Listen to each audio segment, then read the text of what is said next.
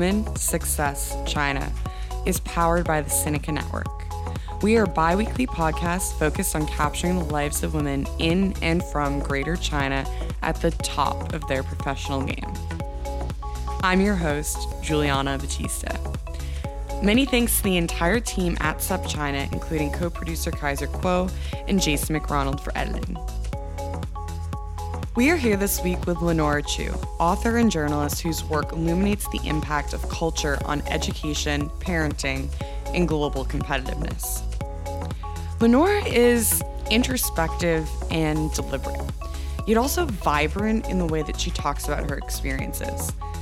We delve into the meaning of creativity within the context of American and Chinese teaching pedagogy, how she's going to introduce the book that she wrote to her sons, and the phases of writing her book, from broad anthropological exploration to reflecting and lecturing on the content a few years out. She said that she received advice to not write a book unless you love the subject matter. She thinks deeply on these topics of education and parenting, as it's been central to her life, both professionally and personally. I can't do this justice, so let's just listen to it from her perspective. Today on Ta for Ta, we have Lenora Chu, esteemed writer and journalist. And I'd say most prolific of your work is Little Soldiers, An American Boy, A Chinese School, and the Global Race to Achieve. And we'll certainly reflect on those experiences as well as what it's like a few years after publishing that book. So thank you so much for coming on Ta for Ta. Sure. Thanks for having me. I'm thrilled to be here. Yeah, I'm really excited to have you here. And I want to give listeners a little bit more context on who you are and how you've reached the level of success that you've had. And can you just give us a little bit of a highlights reel of your career to tell us more about who you are? Sure. So, I think of my career in sort of phases. And I'm not one of those people where the answers were always clear. In fact, I've had this very twisted, tortuous, often very painful sort of career path, because I was trained as an environmental engineer when I really didn't want to be an environmental engineer. And I always felt like I was suppressing all these sort of creative instincts, wanting to express myself, wanting to be a writer, wanting to be even an actor for a time in favor of, what my engineer and scientist parents wanted me to do. So, I'm old, I'm grown now, I have a family of my own, but for whatever reason, when you grow up, in a Chinese immigrant family in the United States, especially to my particular parents, it always comes back to what they wanted. And I'd say I was programmed like a robot for most of my childhood, and it worked. I got into Stanford. I got a civil environmental engineering degree from there. And I went into a couple of jobs that were the jobs that everyone had coming out of Stanford, consulting, investment banking, or your pre-med or pre-law. There seemed to be only 4 or 5 respectable choices. And from those experiences, I'd say that, it took me a while to sort of find what I really wanted to do. From a couple of management consulting jobs that were really interesting and had me traveling pretty much all over the world to visit client sites and work on very interesting problems, I just didn't feel it was creative enough. And at one point I found journalism, went off to journalism graduate school. And once you meet your partner, then you have this other person's career to factor into the mix. And so it always felt like from then on, sort of from my late 20s on, we were always jockeying for position, always trying to take turns. Minnesota was for him. Then we moved to LA for me. Then we moved to Shanghai for him. And at every stop, one of us was trying to sort of remake ourselves with a skill set that we had. What was it like being the leading or the trailing spouse? I actually want to dive a little bit more into maybe one of those experiences and how you navigated or jockeyed that. It's difficult. I'd say that one person is always feeling slightly guilty. And also there's a huge amount of pressure on your shoulders if you're the one who's leading, right? In other words, this person, highly educated person, has uprooted everything and come here for me. So there's guilt in that. If you're the trailer, it requires quite a bit more creativity and flexibility, I would say.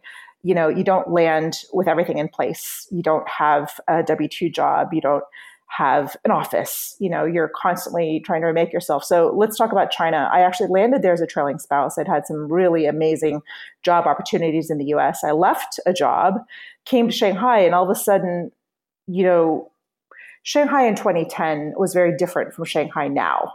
I'd say in a decade, things have changed dramatically. But in 2010, there were jobs coming at me literally from out of the woodwork. You want to work in media? Great. Do you want to go back to your engineering days? Great. Do you want to be a journalist? Okay. You know, there were all kinds of things coming at me. And the first few years I worked in public relations. I worked in media consulting. I was also working for the university sector, still writing speeches, still publishing a magazine on a consulting basis.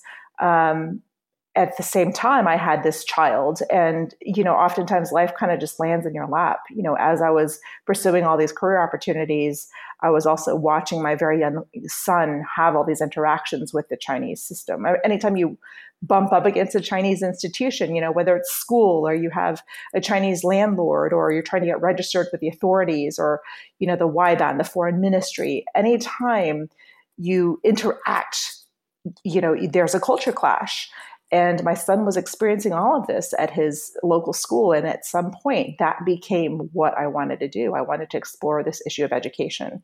But that didn't happen until maybe my third or fourth year in. I mean, yeah, let's talk about that. As you were mentioning, while you were living in Shanghai, you enrolled your three-year-old son in a state-run public school. And from what I understand, this experience inspired Little Soldiers. And you've talked about the experience and the content a lot. But how did you go about having a unique experience that, I mean, was unique for your family, but also is unique probably for some other families that had enrolled their kids in school in China? How'd you go from taking that to, okay, now I'm going to wrap around this some context of other stories and really dive into this subject matter and create a book around it? You know, I have been in journalism for a very long time, I'd say 10, 15 years. I worked full-time as a newspaper reporter back in the U.S. My first job was actually as a political reporter and columnist. I covered the Minnesota State House, the state legislature. And then I became a business reporter for CNN Money. So I'd always had a real understanding of politics and business. Culture, I'd say, came naturally to me because I'm this Chinese American growing up with Chinese parents in very white suburban Houston. At the time, it was very mono-ethnic. It's not anymore, but at the time it was. And so, you know, these politics, the economy, culture were always things that I'd thought about, spent a lot of time thinking about. And of course, education, given the educational background that I had, what I was basically forced to do by my cliched tiger parents. Once I landed in Shanghai, I felt that all of this sort of came to a head. The story of education in China, the world's largest economy, it really hadn't been told in book form. And when I was looking around at the magazine pieces and the short pieces that everyone was doing, it didn't seem to quite dig deep enough. And there was so much nuance of Chinese behavior that wasn't being explored. And so the first thing you want to do when you want to write a book, when you have a book idea, is you start taking notes. It's really not about putting together the book itself, but it's just making sure you record everything. And that took a huge amount of time. You know, the conversations with the teachers, you know, what it took to get into school, you know, even trying to give a gift at Chinese New Year, all these little details. You lose them if you don't write them down in the moment. So I spent a couple of years just taking notes on everything that happened to us. And then pretty soon I expanded from there to include all these other characters, the Chinese students that I met, you know, experts on education and that sort of thing. So it started with a personal journey. It very rapidly became this larger journalistic investigation that took several years.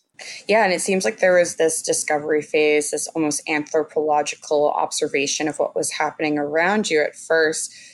Then going to the point of, you know, expanding this, building it with more ideas from different perspectives. When did you feel like you were at the process and point where you wanted to either get an agent or get a publisher and think about, okay, how am I going to commercialize this? You know, it's funny. So hopefully this will help all of you potential book writers out there. I meet a lot of people who just want to write a book, any book. They just want to do the book thing. But the truth is, if you don't love that topic, you're going to be spending, if it's going to be a good book, I'd say minimum 3 years, right? From 3 to 5 years from conception to, if it's nonfiction, to reporting, to the writing, to organizing the chapters. You know, the agenting and the publishing, that almost comes afterwards, but you almost have to have that passion for whatever topic that is first. Because if you don't, trust me, you know, we're talking about this book still 7 years after I first conceived of it. If you don't love this topic, if you don't want to live and breathe it, and if you aren't okay talking about it, probably even for the next 10 years, don't do the book, you know, don't do the book. And my writer friends used to say that to me all the time. And I'd say, yeah, but you have a book. How can you say that to somebody who doesn't have a book? But it's true. And I've had other attempts before. When I was in LA, I was intending to write about a completely different topic, but it wasn't something that I lived and breathed, that I wasn't super passionate about it. It's not that it showed, but it just didn't get picked up as quickly as this particular book, you know, by the agents and publishers. And I think I also had that confluence of factors. You know, there are not that many people having this particular experience with the language skills in both Chinese and English to be able to tell a story. Happen to be a journalist. I know how to put a reporting trip together. I know how to get the details that need to be told. And I know how to put that all in book form. Happen to be in Shanghai at the time. Shanghai education was really at the forefront of the international news media. You know, all of that, when it comes together for you, then things are quite easy. When you don't have those things, it doesn't mean it's not worth pursuing. But I've had other attempts that were much more frustrating than this particular one. Is there a period when you're writing in your process where you really want to keep those ideas close to yourself just for the purposes of, you know, developing the idea and really developing in its own vacuum with your own intellectual thought? So I'm curious about that. You know, there is a part in the process where it's you with the content. And then there's a point in the process where, you know, you're opening it up for critique, not only from friends and people that you trust, but also from editors, people in the publishing process. You know, there's different stages, so to speak. I think it depends on who you are. I think some people genuinely need feedback at every point of the way. Say you're not a writer, you don't know any writers, you don't know what it's like to even put together a book proposal, then you're going to need a lot of feedback from the very beginning. I think I'd been through that process before. We have a lot of friends who are writers, and I knew enough about the process to know that I had something and I didn't want to be dissuaded. Because if you think about it, if it's somebody said, hey, I'm going to write about my experiences, you know, with this American kid in a local Chinese school, you know, there's so many things that could have been said. Oh, that's just going to be like Battle Hymn of the Tiger Mother Part 2, only said in China. Like, no one's going to read that. I mean, there's so many things that could be said, and you sort of want to shield yourself from it. And I knew that what I had was interesting. Like, only I knew what I had. And there's also, there's a part where sometimes you want to be isolated in your little sort of echo chamber, and that's where the creativity comes from. And often comments sometimes can stamp out that creativity. At least for me, I wanted my ideas to be crazy in the beginning. And then the other issue is that I wasn't sure how much of my son I was going to actually put in there. I wasn't sure if the school was going to be identified or not identified. I didn't want anybody to be scared about my presence before I'd even decided what I was going to do with the material. I can tell you my book idea, and if you had the same book idea, we're going to have two completely different books. That's not the worry. The worry is more about creating your own creative space to be able to get the work done. And then secondly, you know, I had my son in this state-run institution. I didn't really need any additional scrutiny. And so I'd say the first 18 months when I knew I wanted to do this book, I really wasn't talking about it a whole lot with other people. And then, of course, by the time, you know, I had my draft, I was seeking a lot of input. And I wish that phase had actually been even longer, you know, but it is what it is. So that makes a lot of sense. Yes. Yeah. What's a killer is oftentimes when you've been reporting something for several years, you know, say you have enough for 400,000 words and they want you to make 80,000 words out of it. I mean, that's cutting quite a bit out of what you intended to say. And I'm glad I didn't write a 400,000 word book, but you know, that's part of the process. It was a very painful part of the process, but there it is. Getting the smile and confidence you've been dreaming about, all from the comfort of your home, isn't a total mystery with Byte clear aligners. Just don't be surprised if all your friends start asking, what's your secret? Begin by ordering your at-home impression kit today for only $14.95. Bite Clear liners are doctor-directed and delivered to your door. Treatment costs thousands less than braces, plus they offer flexible financing, accept eligible insurance, and you can pay with your HSA FSA. Get 80% off your impression kit when you use code WONDERY at Byte.com. That's BYTE.com. Start your confidence journey today with Byte. Yeah, I mean, so I do want to ask you one question. I mean, I was listening back to an interview done with one of our fellow podcasts, Sinica, and I actually came to a similar conclusion when I read your book as Jeremy and Kaiser, that Little Soldiers can almost be seen as this meta extrapolation of the U.S. versus China, in that the pendulum can swing too far in either one direction or the other, whether that be the cult of anti-intellectualism versus over-drilling students, or weeding and filtering out students versus no child left behind, or over-diagnosing our kids versus neglecting mental health, and these almost polarizing ends of the spectrum that, you know, our cultures are so much at a divide. And I know that in that episode, you said, you know, I didn't even think of the book that way. Have there been certain extrapolations that people have gotten from your book in the years after publishing that have either surprised you, have been something you didn't expect? I'm curious about, in the process of going through a book tour and talking about the book, as you said, it's been 7 years since the initial conception of the idea. You know, what has that experience been like reflecting on what you've written? I think that people bring their own experiences to any particular piece of work, whether it's a book or a movie or even a painting, whatever it is. And there's nothing that you can do about it, you know? And so I had people who were saying, this is a treatise on why Chinese education is good. And then you had other people saying, this is exactly why Chinese education is horrific, you know, and the converse. I had people writing to me, you know, American education is in real trouble. And then other people saying, you have proven why American education is tops in the world. And for a long time, it was so confusing to me. It's just confusing to have things like this coming at you from all directions. And then finally, at one point, somebody said to me, Lenora, that means you struck the right balance, right? You know, you're presenting the research, you're presenting what you found, and people are going to draw from that to support whatever conclusion, frankly, they want to hear, or whatever preconceived notion they have. I feel like I have been able to change some minds, and that's been really gratifying. There are like these broad buckets of people that write to me with great passion about the book, and usually they're working in education somehow, whether it's in the US or China, and they're working with Chinese families, or sometimes they're young Chinese students who are coming to America and trying to make sense of the culture there and why, you know, these kids are the way they are. You know, these kids who've come through American schools and generally the culture there, you know, why is there so much emphasis on football or whatever?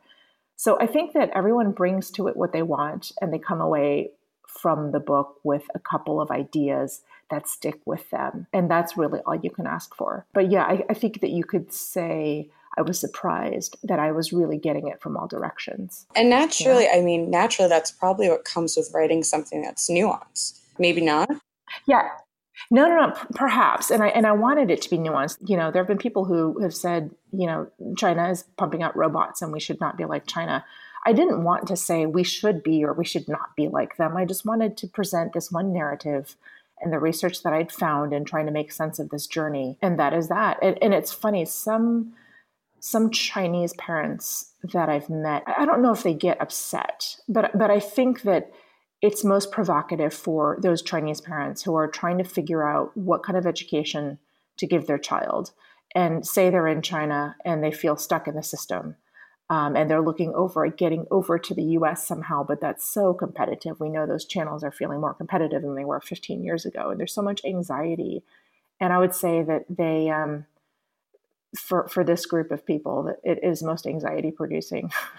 Yeah. I mean, to build on that, since the book coming out in 2017, there's been a lot of growing popularity in the media about extracurricular activities being incorporated in a very Chinese way into the education system there. And I'm curious, from your perspective, you know, how do you think that the Chinese education system is grappling with this idea of adding more levity, adding more extracurricular activities to the program? And from your experiences with these Chinese parents, do you think it's possible for them to find their own way of incorporating those sorts of aspects of education? Oh, I think the Chinese are even better at the extracurriculars than, I think they're really well rehearsed. I mean, I think that, you know, my son, for example, he played on a traveling soccer team at his Chinese school the last 2 years. And, you know, parents would miss games because their son played soccer, but he also played on the chess team. And also he belonged to the math Olympiad team. And, you know, they were just overscheduled. Yeah. And so, you know, we had this tournament in Bangkok and, you know, half the team dropped out because there was a huge chess tournament in town. So my son was the one who committed to maybe 2 or 3 things and did those 2 or 3 things well. You know, so the extracurriculars, I feel like, is born out of anxiety. It's like, we got better make sure, let's try to expose my kid to these 20 things and maybe he'll be, you know, Juilliard level at 3 of them. And then we can put it on the college, you know, a college application. I feel like that ethos still is very much part of, you know, what I was seeing in Shanghai. But then again, you could say that of New York City too, you know, the New York City parent. I think the larger thing that one of the big differences between Chinese parents and I'd say even like the parents in the US, like myself, is just the idea that play is good for kids, that play dates, that having them choose their own friends and having unstructured time during the week is valuable. I still think Chinese parents are not getting it. They're not getting it. And they've heard about it, you know, They just don't understand why. It. And that's a real shame because it feels like wasted time. You know, if little Ming, you know, his classmate is going to be getting that extra head start on the other 300 characters that they're going to learn this year. And my son is playing with a friend. I mean, you don't get anything out of playing with a friend that's overt, But, you know, in a talk that I give very often to this particular subset of people, which is Chinese parents, is that you're actually learning a lot during free play and unstructured time, like how to make friends, how to look out for friends, how to navigate unexpected situations. These are all things that will pay off for you later on in life, you know, whether it's working with colleagues you don't like or, you know, sitting at a conference table and trying to get your voice heard. These are not things that come out from knowing an extra 300 characters 3 months faster than your classmate Ming. And to me, life is in those moments. Life is in the play. Life is in that. You know, even the lunchroom, to me, it's like if the Ministry of Education could somehow say at the lunch table, children are allowed to talk and they're allowed to pick who they sit next to. That would go a long way towards solving perhaps a socio-emotional competency issue that I think we are seeing in Chinese schools. You know, at least let some part of the day be unstructured, where they can chat, where they can negotiate, where they can barter and sit next to whom they like. And, you know, some kids are going to be left out. Well, they're going to learn how to deal with being left out, right? You know, it's like all of these things that if you try to control too much, they never learn for themselves. And so it was born out of that. Do you think that creativity comes out of this unstructured time that you're referencing? I think some of it does. But the problem is when I meet these educators who think they have creativity figured out in the West, usually in the U.S., they're forgetting one very important part. You know, so they think that it's all about unstructured activity, about letting kids be kids, exploring what they want to do. But if these kids don't know anything, if they don't have the knowledge and the expertise to back it up, they're never going to iterate to the next level. And that ultimately is the goal of creativity at its finest, right? We want to iterate something to the next level. And if you don't know what you're looking at, you don't know how to get there. And that's the truth. And so in my talks, I often talk about creativity as 3 components. And one of it is knowledge and expertise. And we often forget that. That's important. The Chinese get that very, very well. They're really good at the knowledge, right? They almost focus too much on content. But the other parts, which are intrinsic motivation and curiosity, you have to have an internal motivation to do something about a particular problem in order to solve it. And then the third part, which is just unstructured, original expression, coming at something a different way. The Chinese also don't cultivate very well in the classroom. So if you break the creative process down into 3 parts, you'll understand it's not as simple just to say the Chinese are bad at it across the board.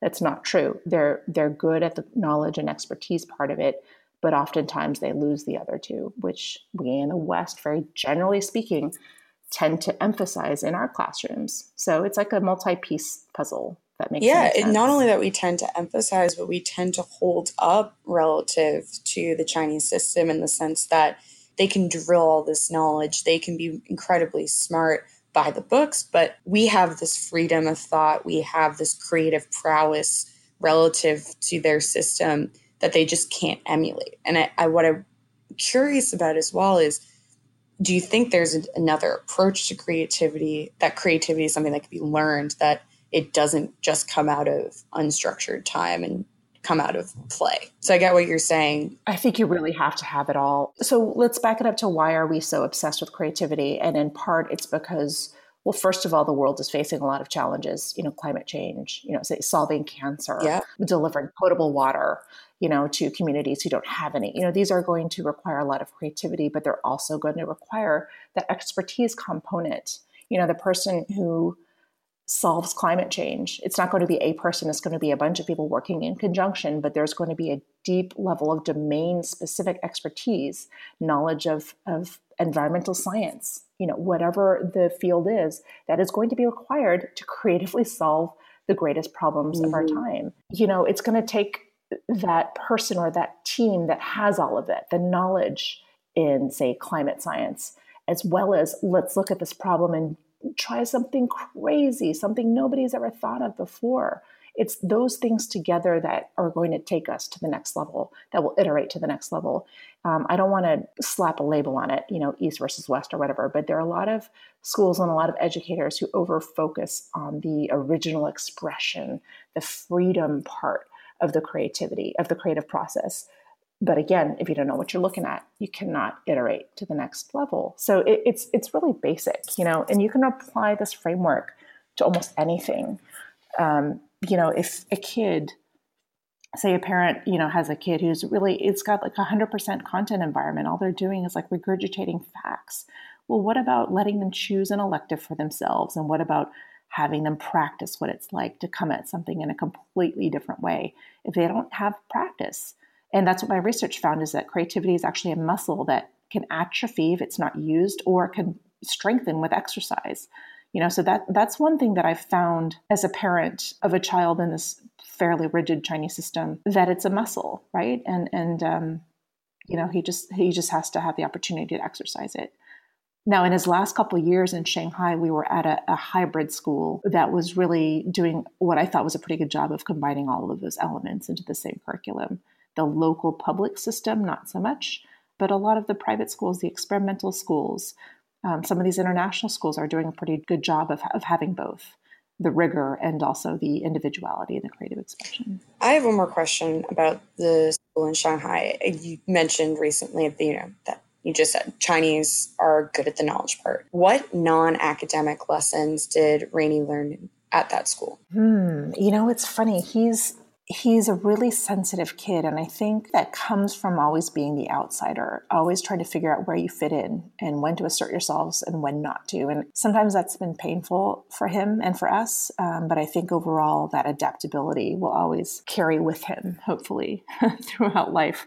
The other non-academic lessons, we're in Germany now, and it's been a real culture shock, I think, for all of us, just trying to adjust to how differently things operate here, how the classroom is structured. I would say the content here is stacked in the later years. So in China, where they were doing 7th grade UK math in 4th grade, now they're doing 2nd grade UK math in 5th grade here.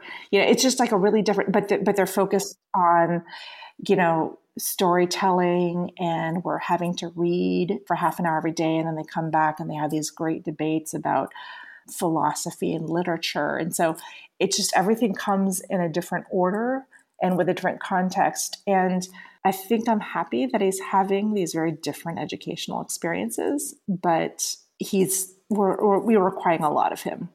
We require a lot of him. That makes a lot of sense. And let me know if this is too personal, but what about raising a family in China do you think wasn't captured in your book? I mean, you took a very clear educational angle on this. It wasn't just about your personal experiences, which I think is great. It was backed by a variety of perspectives. Is there anything that wasn't captured in your book that either was a story or an anecdote about raising a family in China?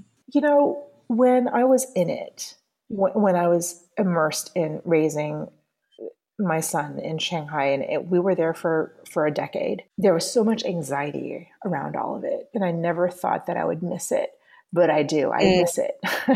I miss thinking about education every day. I miss not being the only one who, you know, loves to talk about math. You know, it's a culture where you can really be in the weeds about some of this stuff, and it's appreciated. And I'm not finding those same conversations back in the US. I'm not finding those same conversations here in Berlin. And I haven't been here for very long, you know, but I sort of miss that focus on academics. I never thought I'd say that, but you know, it's incredibly stressful living in Shanghai. It's a city that moves at warp speed. And I don't think you realize that until you're fully detached from how quickly things work there. Just getting a house set up, you know, you make 10 phone calls and within 3 days, you're up and ready to go. And here it's, you know, booking 4 weeks out for the electrician and taking 6 months to get a driver's license and an appointment for registration. The bureaucracy here is truly that. It's a bureaucracy. Whereas in China, there is a bureaucracy, but there's always a workaround, isn't there? And I sort of miss not being able to find that workaround. And in some sense, that is what gives the Chinese environment that kind of flexibility and creativity. You know, it may not come necessarily from individual creativity like we see it, but just the pace at which things move there and the way that there's always a workaround. There's a saying, I think I wrote about this in my book, you know, that the Chinese, you know how to find their way around a brick wall before the cement is dry. And that is true. And that authoritarianism, that bureaucracy is actually a driver of creativity in some ways, instead of a stifler of it. Now, you could say with what the party is doing now, you know, that's different. We're seeing this whole new era where in the past they've known when to get out of the way. And now they're kind of stumbling all over it, aren't they? They're in everything. And this is almost a whole new era that we haven't seen for quite some time. It'll be interesting to see how that all unfolds. Yeah, there's a scrappiness and there's a creativity, as you said, around being able to get things done. How are you going to introduce your book to your boys? Have you thought about this? Yeah, I mean, I don't think, you know, it's funny, I've been thinking about the privacy issue more recently, and I don't think that I've violated anything in any specific way. In other words, I think that I was, well, no, you can say if, you know, some people have said to me, Lenora, have you thought about, I would say than people publishing way too much about their kids on social media, in my opinion. I don't know if in this day and age that my personal opinion that it's too public, but that's your opinion to make. I'm more so asking this question of there's some really valuable lessons that come from the book in the way that not just a conversation you should be having with your kids, but also conversation that parents in general should be having with their kids about. I wish my parents had more of a conversation with me about the decisions they'd made and how to educate me. That's kind of the point that I'm getting at here. Well, I think, you know, my son is making more decisions now. I can't really get him to do much that he doesn't want to do anymore. So I think that I wouldn't be able to write this book now. He would have to write it, you know. He's of that age now also where I think that he's like his own little human being. And I think it's different writing about a 3-year-old than it is about someone in later primary or even middle school. So I think I'm done pretty much writing about him. He's read parts of the book and very quickly lost interest. It's not to say at some point he won't pick it up again, but I think it's going to be okay. Tell me a little bit more then about the experience of transitioning away from this big monolithic project of writing a book, publishing a book, promoting, marketing a book, to where you're at now? Sure. Well, I'm still traveling quite a lot talking about the book. I'm in 7 days, I'm going to Shanghai and I'm going to give 2 keynotes. It doesn't stop. Mm. And I feel lucky in that sense that the book has had a life of its own and it's still finding new communities. I don't think that's necessarily the case for every book. So I feel lucky in that way. But that said, there definitely is this period where it's like, I do another speech or a talk. Am I enriching my life in any particular way? Not really. I'm getting to that point where I'm getting anxious to figure out what the next step was. I never thought that I would be, a year or two out and not really knowing what the next step was. I mean, I know what my path looks like. I'm here in Germany. I'm going to be focusing on China, EU, the US, trilateral relations, Chinese influence abroad. China is always going to be part of my career.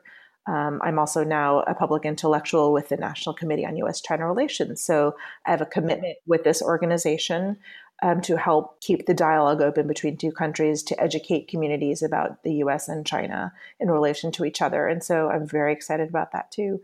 So I'll be doing journalistic work from here. I'll be continuing to give talks when they come my way. But, transitioning from China to Europe is not easy, especially when you have children. It's just a completely different speed. It's a different culture. There's a lot of bureaucracy. The school transition can be a little bumpy. Yeah, you've had perspectives on different education systems. I know you haven't been in Berlin for too long, but is there anything that glares out to you in this greater ecosystem of the ways you look at different education pedagogies? Not yet, but I think this will be an interesting place to look at that creativity question.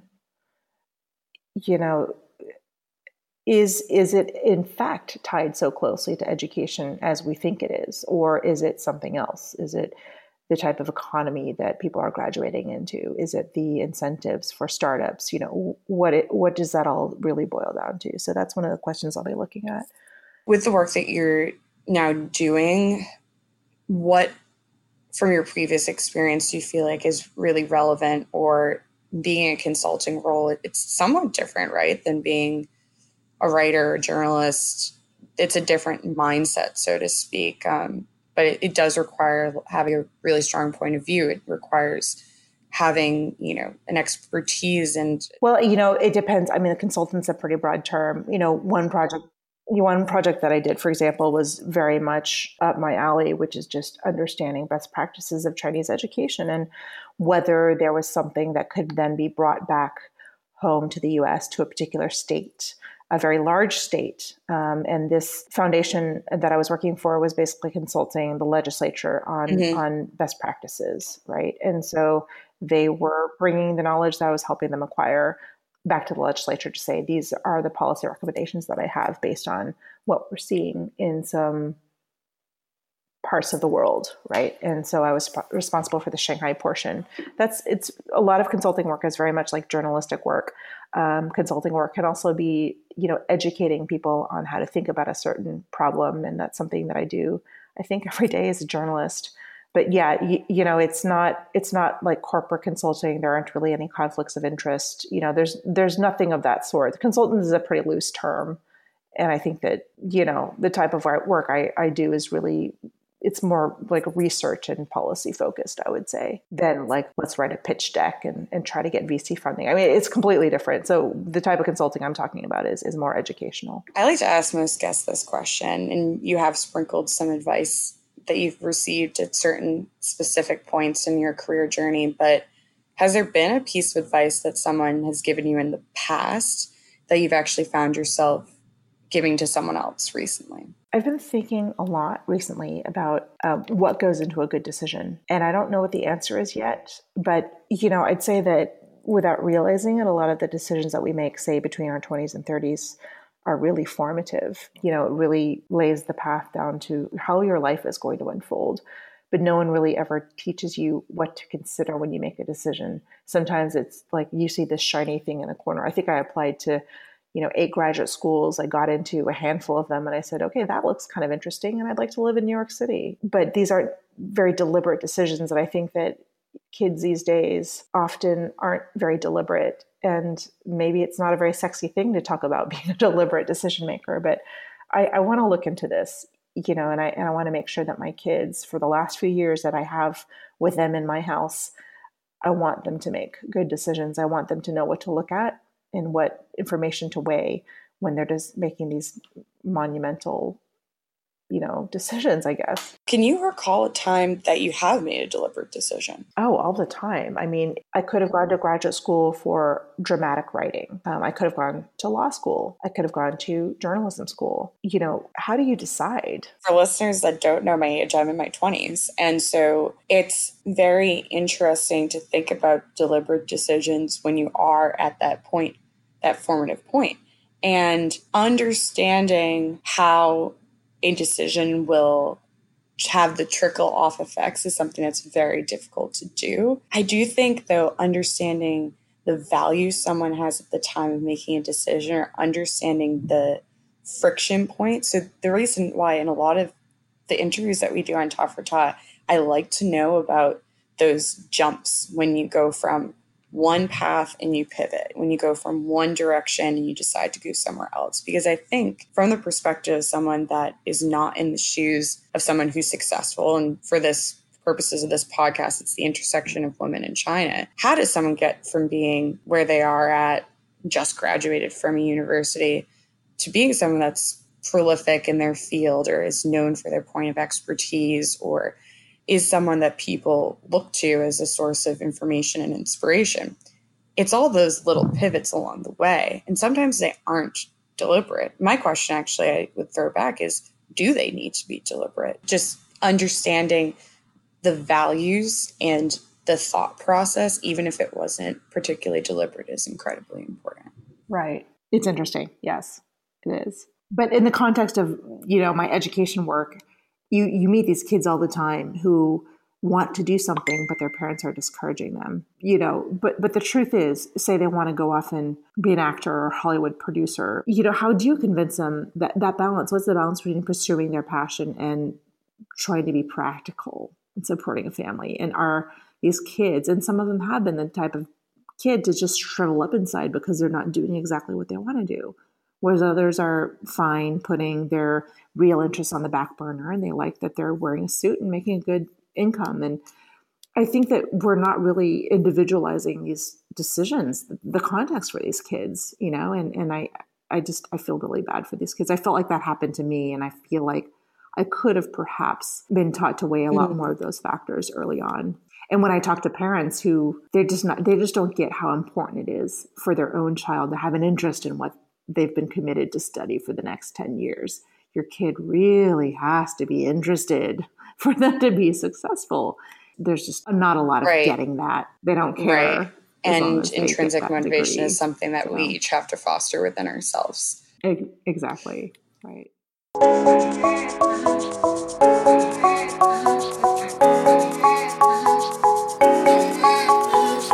Thanks for tuning in today. Ta for Ta, Women, Success, China is a proud member of the Sinica Network. Many thanks to Kaiser Kuo for co-producing and Jason McRonald for editing. Hit subscribe and follow us on Twitter. Our handle is @Ta for Ta. Let's get the conversation going. Until next time, I'm Juliana Batista, and this is Ta for Ta.